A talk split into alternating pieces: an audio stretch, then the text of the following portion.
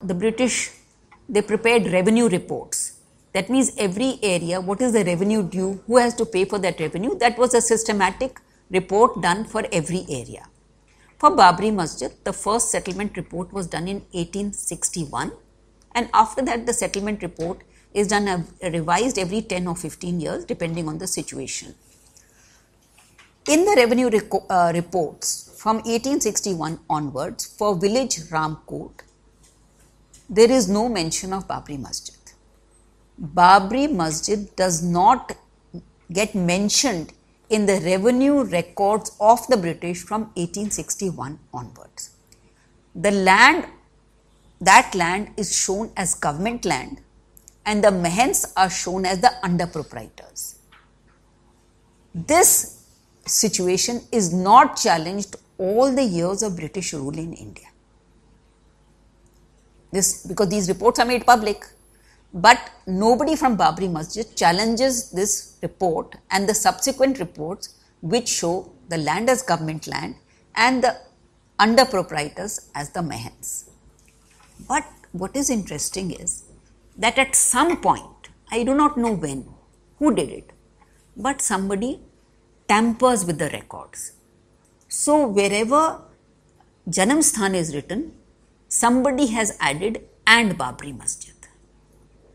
How can you make out? Because the ink color is different, the nib thickness is different, and the ink is, you know, handwriting is different.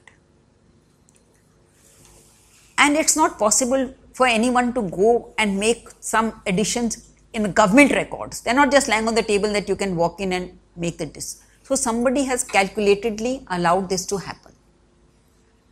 When and how we don't know. And the more interesting thing is that another set of these documents kept at the other office did not have these changes.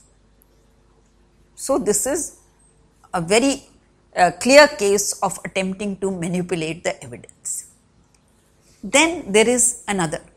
In 1944, the government of the United Provinces it published a list of all the mosques, masjids in the United Provinces.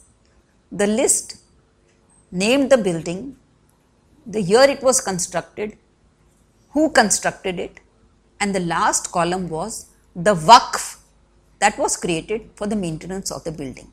Because every building, every masjid will require maintenance, you know, some money for the maintenance. So it's always the case that you create a waqf. The income from that waqf will be used to maintain the building. In the case of Babri Masjid, column 4 was left vacant. The name of the ruler is given Babur, the year is given 1528, but where is the waqf? That is not given. So the Allahabad High Court asked the pro uh, Babri parties that how do you explain that there is this column is blank? and the pro Babri parties could not give any explanation of why this column was left blank. So the Allahabad High Court said that's a major weakness in your argument where you cannot show a waqf that has been created for this building.